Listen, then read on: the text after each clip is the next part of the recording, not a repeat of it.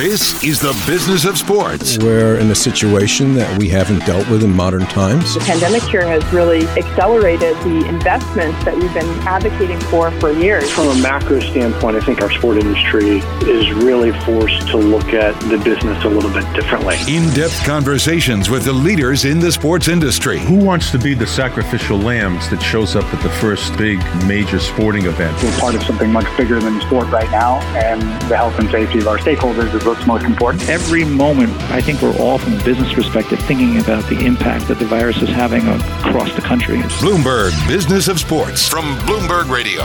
Hello, I'm Jason Kelly. I'm Mike Lynch. And I'm Michael Barr. Every week at this time, plus Mondays and Wednesdays, we explore the big money issues in the world of sports. Today, we sit down with Retro Fitness CEO Andrew Alfano as gyms in New York finally have a timeline for reopening with extensive coronavirus guidelines, of course.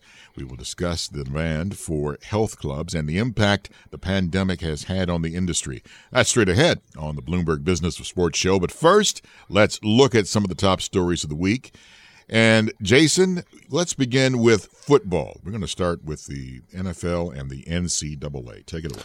Well, this is what we've all sort of been looking ahead to in many ways. We've spent so many hours the three of us over the past few months, you know, talking about the NBA getting back to business, talking about the NHL getting back to business, Major League Baseball, what a mess that's been. Even Premier Lacrosse, they were able to get it all going, Major League Soccer. But we know that football, pro and college, that is when we talk about the business of sports, that is the biggest business in the business of sports. The NFL, they are hell bent, it feels like, on getting back to some semblance of normal, even with some fans. Lynchy, are we dreaming here? I thought we were dreaming. I thought this was the one sport that would have no shot of going out and being able to finish a season. Uh, now, this week, midweek, we're taping this on Thursday morning. Teams just came out for first contact practices. They had been out in helmets and just jerseys before, so there hadn't been any contact. They're not living in a bubble. And I don't see any difference between this and Major League Baseball, where some players went how the players are free to go wherever they want. There's no more training camps. They don't live in dormitories like they used to. Um, I mean, some some school uh, teams still do. I think the Buffalo Bills are still up in uh, St. John's in New York, uh, upstate. But it's only going to take one player to come through and just have it rip through an entire locker room. So we might be having pipe dreams about this. Barr, what do you think? Well, I, something I, I didn't realize, and to give you a comparison, the CFL, the Canadian Football League, they've yeah. canceled their 2020 season. And what I didn't know is, unlike the NFL, where they generate a lot of their revenue from the national TV rights and the ads, the CFL, they generate their revenue basically from ticket sales. Yeah. And if you don't have fans in the stands, obviously, you're not going to generate much. And they were trying to come up with uh, a shortened season in Winnipeg uh, for next month, but that plan all fell through. So uh, it, you guys are right. They're hell bent, the NFL, on doing this. And, and I just don't see it. And, and for that matter, I don't see how college football is going to do it. I mean, Notre Dame is is is having problems. Now. Yeah, I mean, so let's talk about that. I mean, that as you guys both know, very close to my heart. Being a Southerner, SEC mm-hmm. football, it is all the rage. I just listened to a podcast when I was on vacation. A deep dive into the world of Alabama football. Highly recommend that. It's the Origins podcast by Jim Miller, who wrote the definitive book about ESPN and SNL and CAA. And he did this incredible dive into the whole Saban system and, and University of Alabama. We've talked about this a lot in the show. It's a huge business in that part of the country, in the Midwest as well. And yet, the Big Ten, they're not playing football. The SEC, they are. My father went to Georgia Tech. We just got an email yesterday from Georgia Tech saying we're going to be playing lower capacity at the stands. But the only good news it feels like coming out of that, for the first time ever at historic Grant Field, they're selling beer. So maybe that's how you get through it is you just drink a lot. Like, I mean, I, I just, I don't see it. I don't see it, especially to your point, Michael Barr, when you have students being quarantined, whether it is at University of North Carolina, Chapel Hill down in North Carolina, or at Notre Dame where they've taken everybody online. I don't know what it's like up by you, Lynchy, but I just I don't see college football being viable here, especially as well, part of a college system. Well, the governor of Massachusetts yesterday said that no fans will be allowed at any games through the month of September. So the mm. Patriots have two home games. That's out. Boston College is in the ACC. They're going ahead and they're playing. They have yeah. home games. No fans allowed. The big thing with college football I have a nephew who's leaving for Syracuse on Friday. So right now, just the football team is on campus. But here comes everybody from every part of the country, and you don't know where they've been, who they've been around. And I don't care what, how many times you tell a college student, look, this is a dangerous uh, virus, and no social, uh, social distancing. There's going to be cake parties. There's going to be parties off campus, and everyone's going to go to them, and somebody's going to get sick, and somebody's going to infect a college football player. It's got to happen. It's almost yeah. impossible. Yeah. So one of the things we have seen work, and as of today, and this hopefully will hold until you're listening to this over the weekend. As Lynchy said, we're taping this on Thursday. The NBA in the bubble has had zero cases. The quarantine playbook, that's what the U.S. Open, the U.S. Tennis Open, uh, set to happen here in New York City, is going to follow as well. And yet, it's very clear this is going to be a very, very different Open, and it's going to be a lot less star studded. And I'm not just talking about the famous New Yorkers in the stands, even the on court Michael Barr is going to be uh, a little weak. Yeah, uh, it's it's not going to have the same atmosphere, uh, and and I don't know if anybody realized it. Uh, no fans, and among the athletes and, and the people there, they're going to be uh, social distancing ambassadors. And what they're going to do is that they're going to make sure that people are safely staying away uh, in a space for distance and people are wearing masks. They're going to have uh, 500,000 masks that they're going to have on site so they can distribute those to people um, in need for for that. And but I just don't know. Uh, it's going to be an eh. You know, it's like the crowd is always something in any sporting event. I wonder what it's going to be like uh, without fans this time. But Lynchy, I mean, you look at the players who are playing and are not playing. No Nadal, right. no Ashleigh Barty, no Simona Halep. You do have at this moment, again, here we are on Thursday, August 20th, Serena Williams, Djokovic, and Andy Murray. They are still going to play, or they are still scheduled to play I, I don't know. It. I, am I'm, I'm so I'm so bummed about this. We usually our Business Week show. We usually do yeah. two live broadcasts yeah, sure. from the U.S. Open, and obviously we're not doing that this year. It just I don't know. It's sort of limping across the finish line to me. Well, it's like watching one of those matches over in one of the auxiliary courts where yeah. you know there's there's uh, a hundred bleacher seats. You know, right. You'll be able to hear a lot of the grunting going on when they serve. And you won't you won't need any microphones on the on the court for that. That's one of the one of the advantages.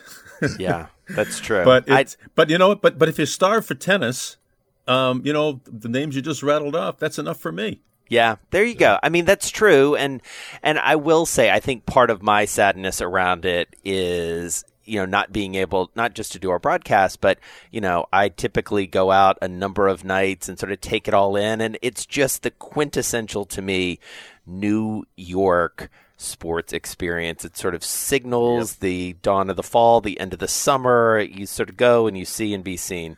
Uh, in any case. All right, back to baseball before we wrap up. Got to talk about Trevor Bauer. He was on this show. Man, I think irascible is the only word that you can use in polite company that really captures who this guy is. Uh, he wanted to wear some cleats as an homage to some extent to Joe Kelly, a name familiar to you, Lynchy, now playing yeah. for the Dodgers. He obviously was caught up in this big sort of scandal of sorts with the Houston Astros, but Trevor Bauer, he will not be tamed. Free Joe Kelly. Free Joe Kelly. The Joe Kelly Fight Club. They, people are still wearing T-shirts up here. The Joe Kelly Fight Club because he took on a member of the New York Yankees one. He stood on the mound and said, "Come on, come on, get me," and yeah. they just you know uh, had a brawl. So he is beloved up here forever and ever. Uh, but you know, Trevor Bauer, you're right. He uh, he walks to his own beat and uh, he we had him on this show, and he was absolutely fascinating.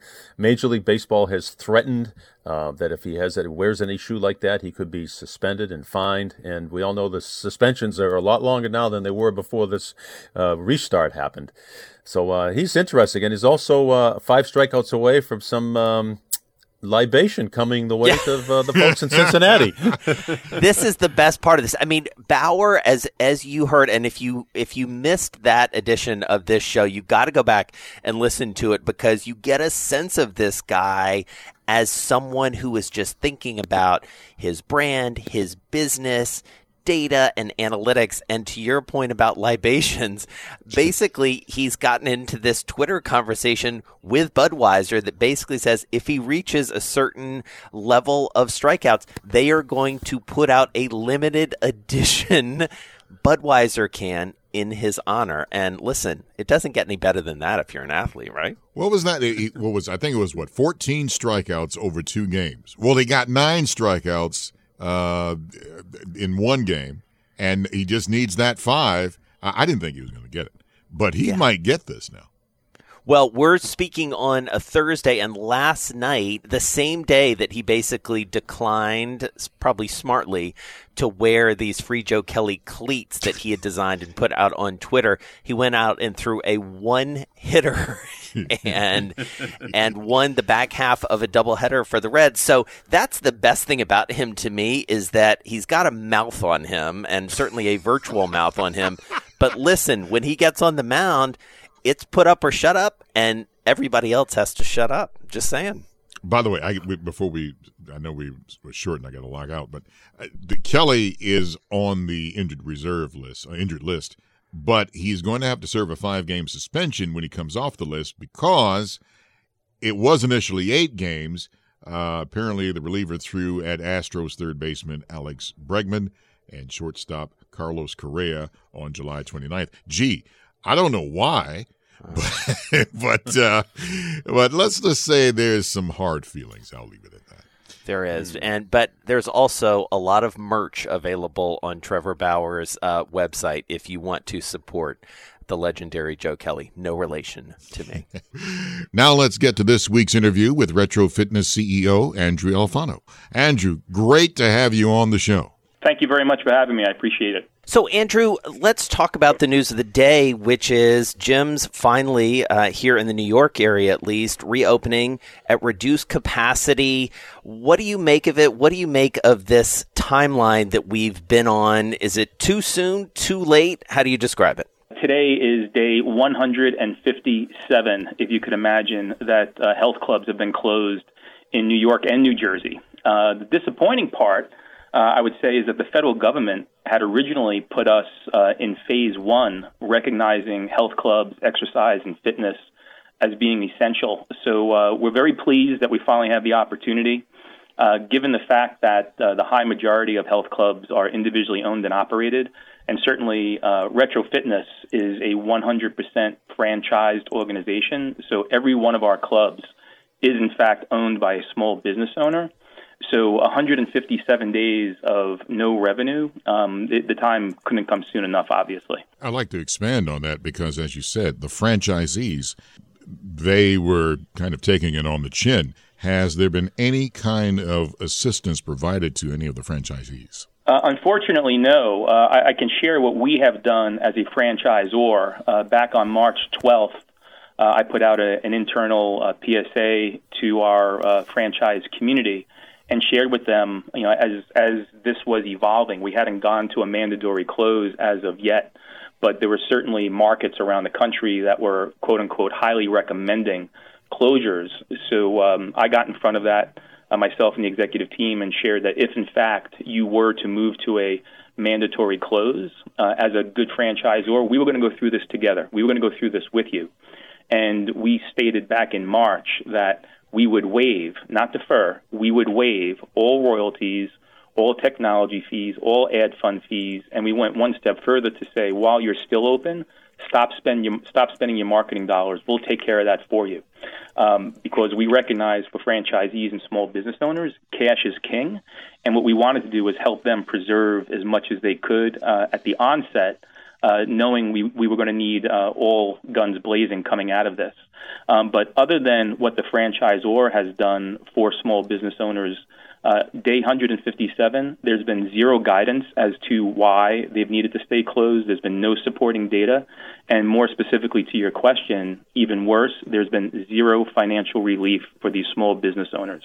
Andrew, there's a lot of hurdles to uh, opening up uh, on Monday. Um, 33% capacity, masks must be worn, uh, new ventilation um, protocols, and the big word here, inspections. Which of these hurdles uh, is the highest hurdle for, for you and your franchisees to uh, to get over? Uh, right now, I would say it's the inspections. Again, we were very pleased that uh, Governor Cuomo announced that uh, gyms could open on August 24th. Unfortunately, uh, given the relationship he has with the mayor of New York City, um, the mayor is actually taking it one step further, not allowing, as of right now, what we understand is he's not recognizing the August 24th and said that he's prioritizing the inspections, and, and rightfully so, by the way. They have limited resources. This is not a disparaging comment. Uh, rather, uh, Mayor de Blasio has said that he will be prioritizing inspections for schools uh, and, and other uh, industry, and gyms will come after that. So, uh, as of right now, it's our understanding that the five boroughs, uh, health clubs, will not get the green light. We're currently working very closely with the state, uh, which is something that uh, we've been doing in both New Jersey and New York. Uh, we've had a great relationship with them since the beginning. So, going back and forth with the state, going back and forth with the city, really just trying to understand how we get past it. Uh, the inspections right now seem to be um, the bigger hurdle. Um, but honestly, the uh, 33% um, capacity on the surface. Uh, obviously, we would like to see more. Again, 47 other states uh, in the country have figured out how to get health clubs open safely in some capacity. Uh, the good news and or not good news with the 33% capacity is because people are working from home uh, and or perhaps not working at all, which which would be highly unfortunate.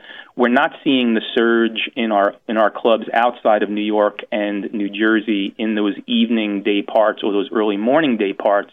We're seeing people come to the gyms, um, you know, 10 in the morning, 11 in the morning, 1, 3 in the afternoon. During day parts, we wouldn't normally see it. So we're still seeing very strong activity. Uh, matter of fact, uh, we are up in every one of the other states that we operate in, and, and we operate in 12 other states around the country. So revenue is up, uh, the joins are up, so we still have more people joining, and the check-ins uh, are, are, up in, in, in, a big way. So on the surface, it sounds like the occupancy might be a hindrance. Uh, again, we like to see more, and we hope to get to more sooner rather than later. Uh, but because it's thinned out throughout the day, it, it's not as big of a hurdle as you would think. The, uh, the next big question is typically around masks.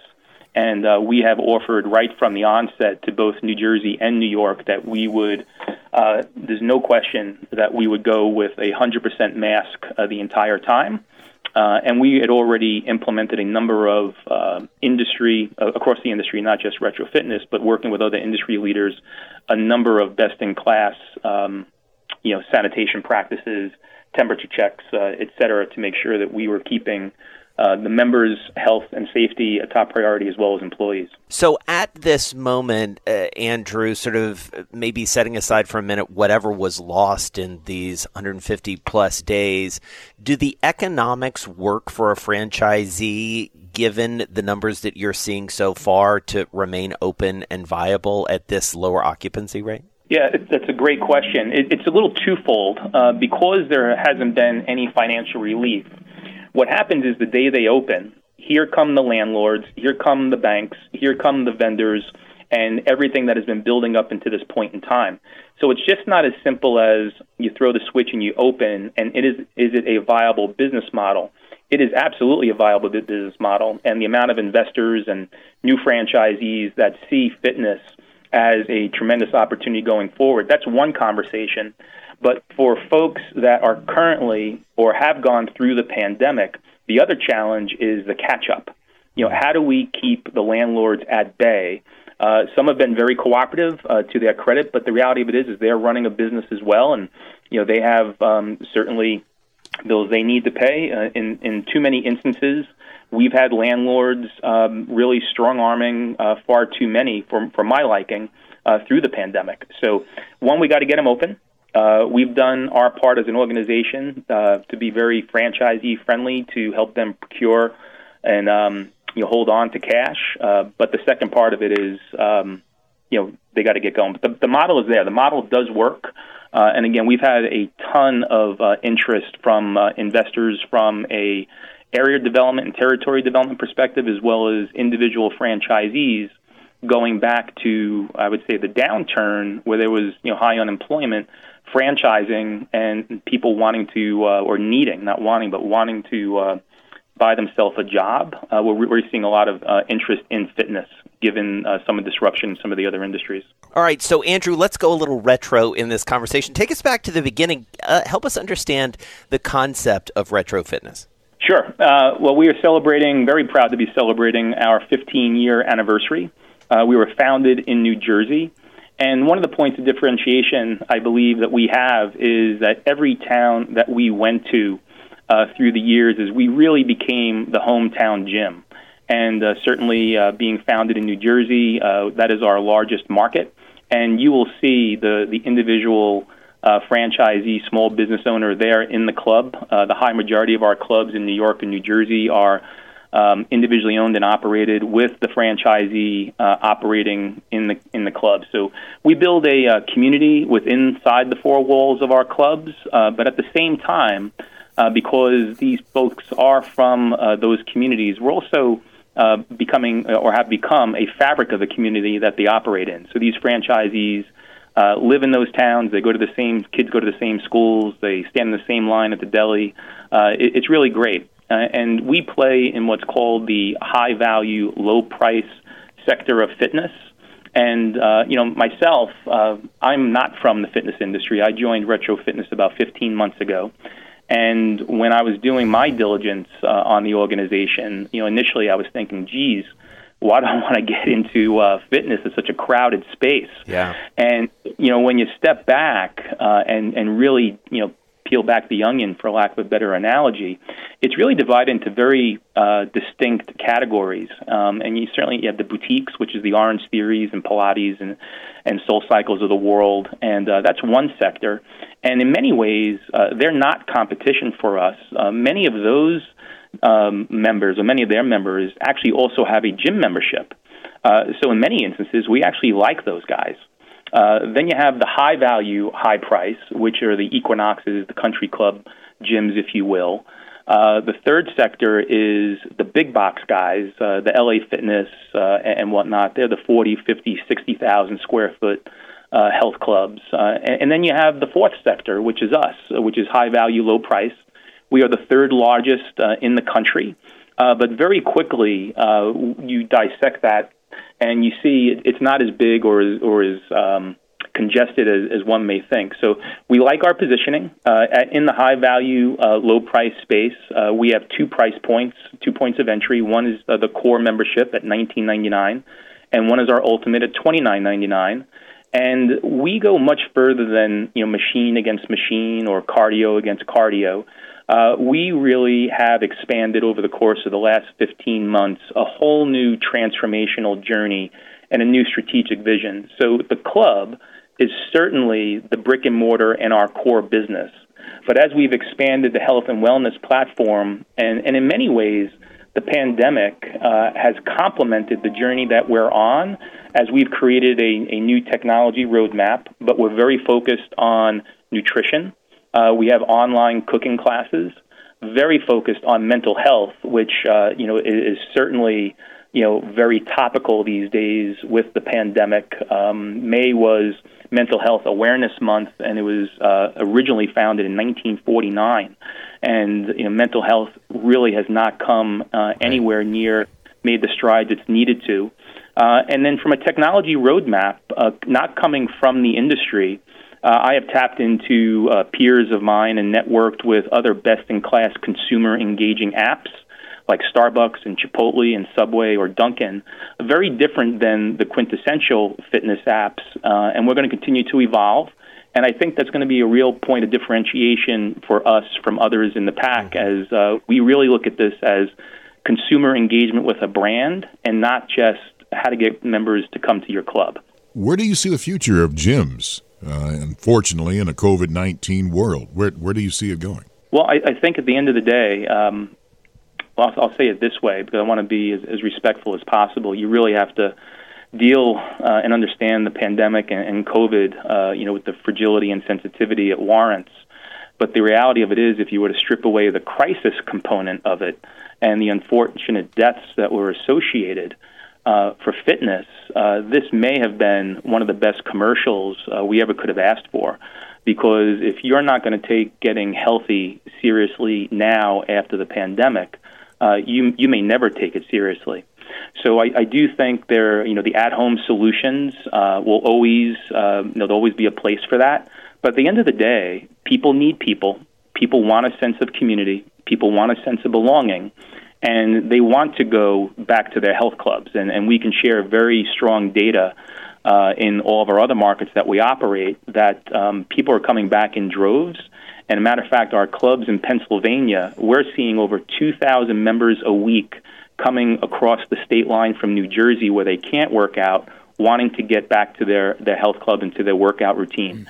So I think the health club uh, will continue to evolve, but at the end of the day, people need people, and, and people want that sense of community.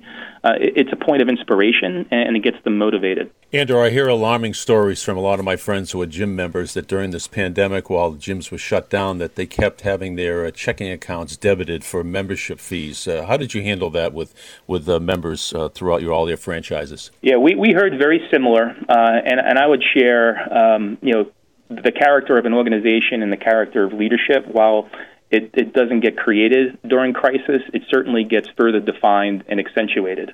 So, very similar to what we did for our franchisees in deferring, I'm sorry, not deferring, but waiving uh, all of their costs, uh, we did the same thing for our members.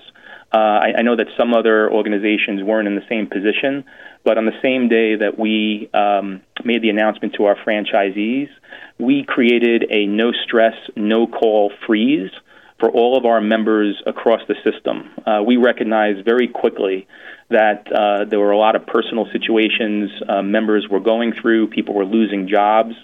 And I think if you just use the filter of err on the side of people, just use that as your first filter, how wrong could you really be? And, and that is the filter from the very first uh, that we heard about the pandemic uh, coming into play. We use the filter of err on the side of people.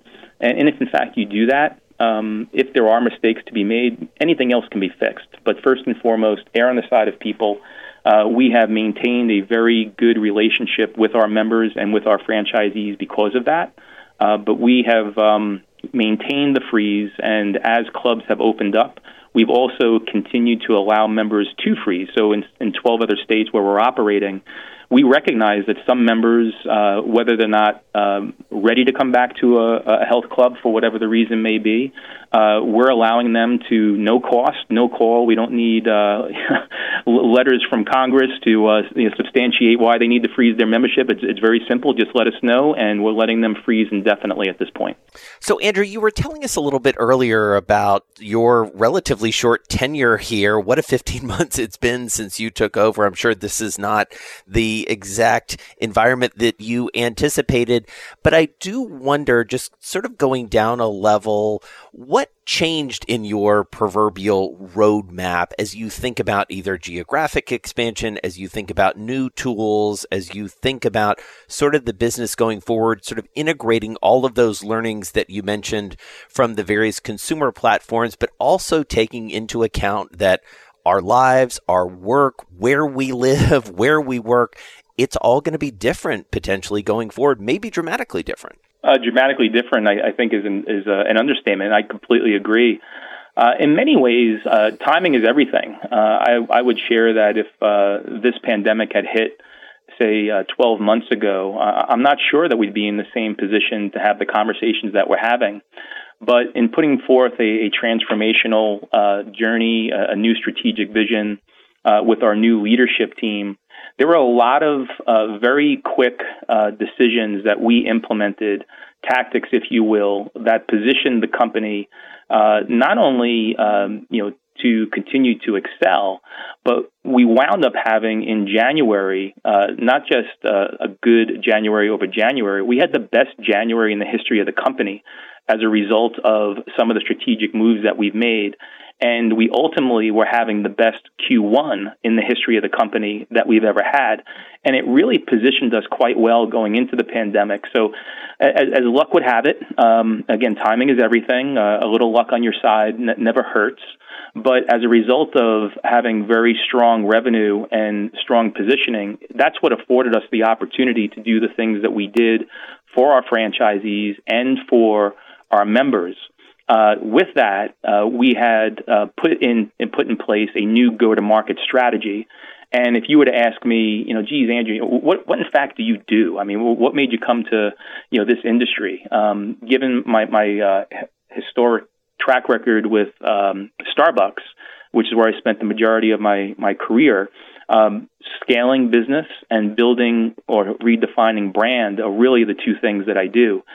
So we really see this as a very unique opportunity to capitalize on, I believe, to be a lot of uh, opportunity out there in real estate.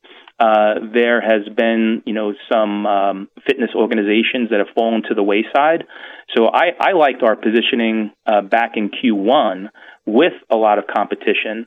Uh, but there have been some folks, uh, Town Sports, uh, 24 Hour, mm-hmm. uh, you know, have claimed bankruptcy. LA Fitness, uh, we're hearing, is taking a pretty large portfolio haircut.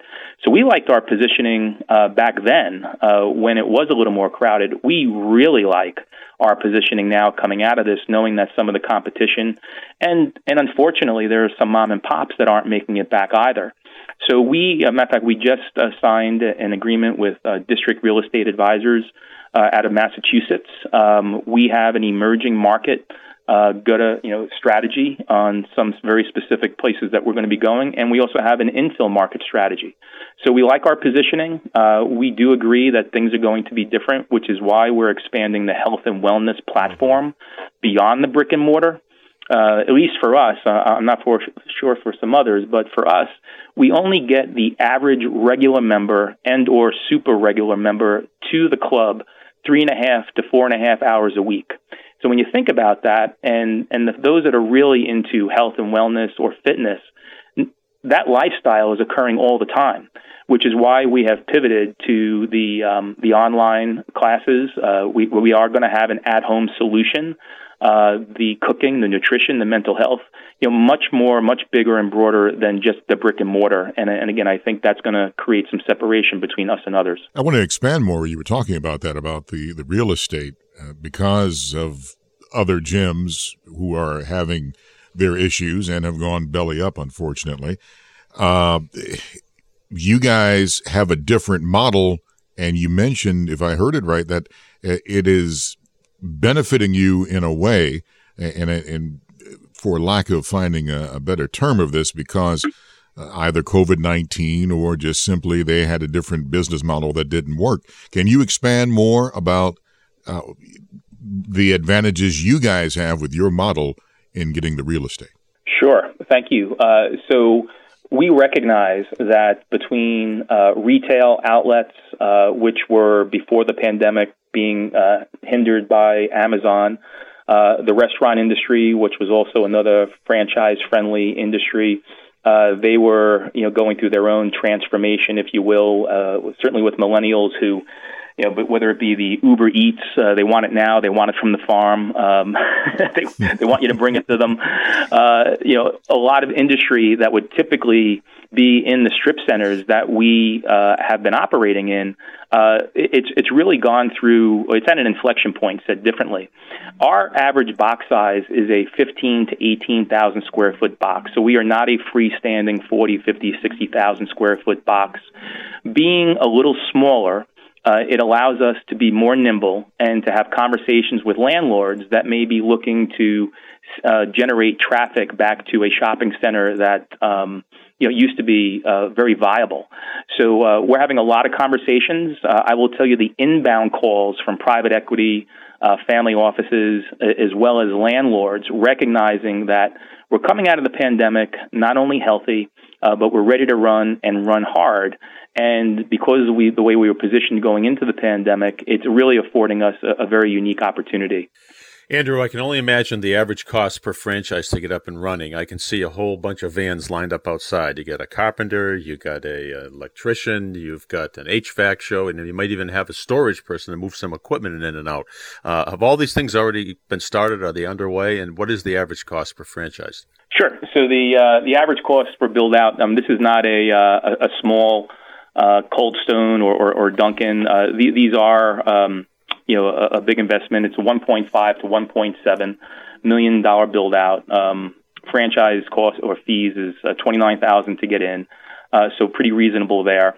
But the model itself uh, is is a very very profitable model.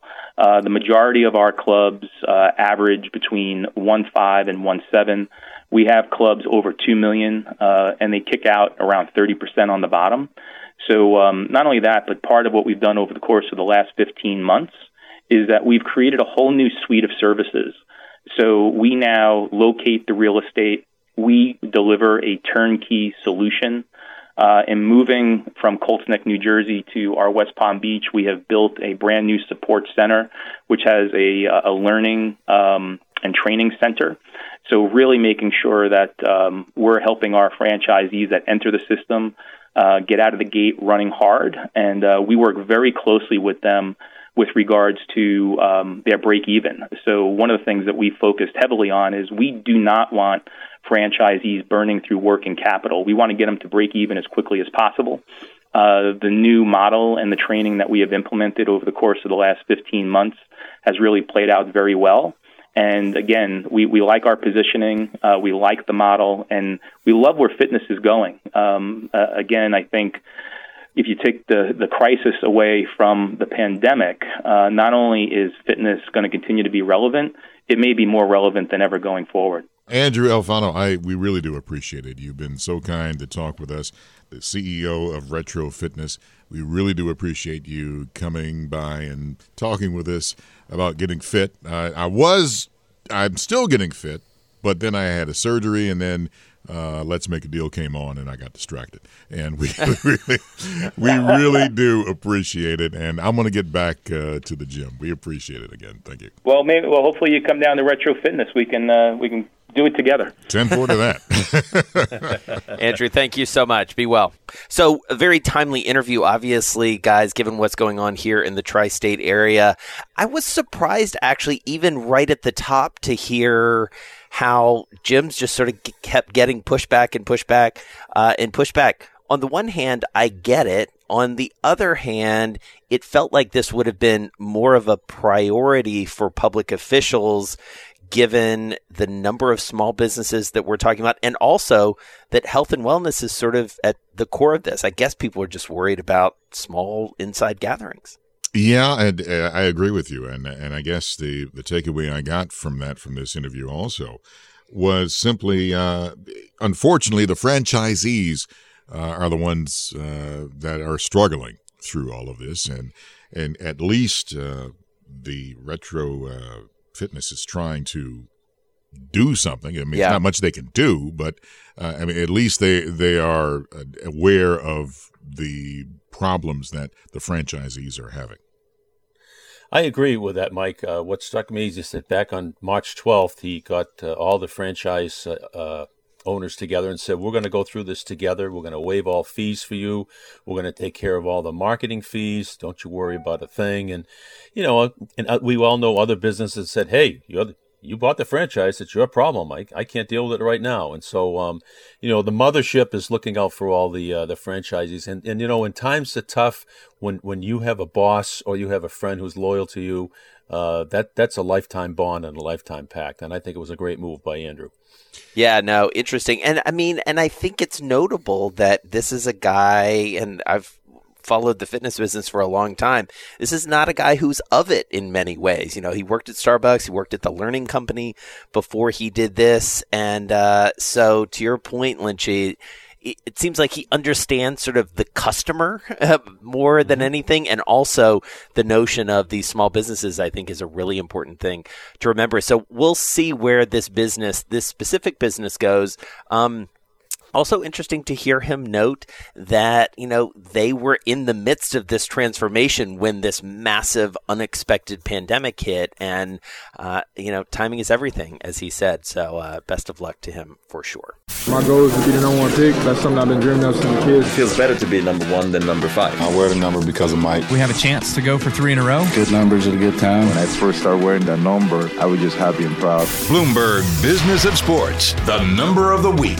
Well, ding, ding, and ding. That's the bonus bell. You know what it's time for, everybody. Huddle around the set again. Turn it up. It's time for the number of the week. Oh, boy. Yeah, Here we go. Yeah, buddy. I'm going to give you the number $32 billion in consolidated revenue generated by this person. And I will give you a hint. It is very timely. $32 billion generated by this person. Wow. And it is very timely. This very weekend. timely. Very timely this week. This weekend.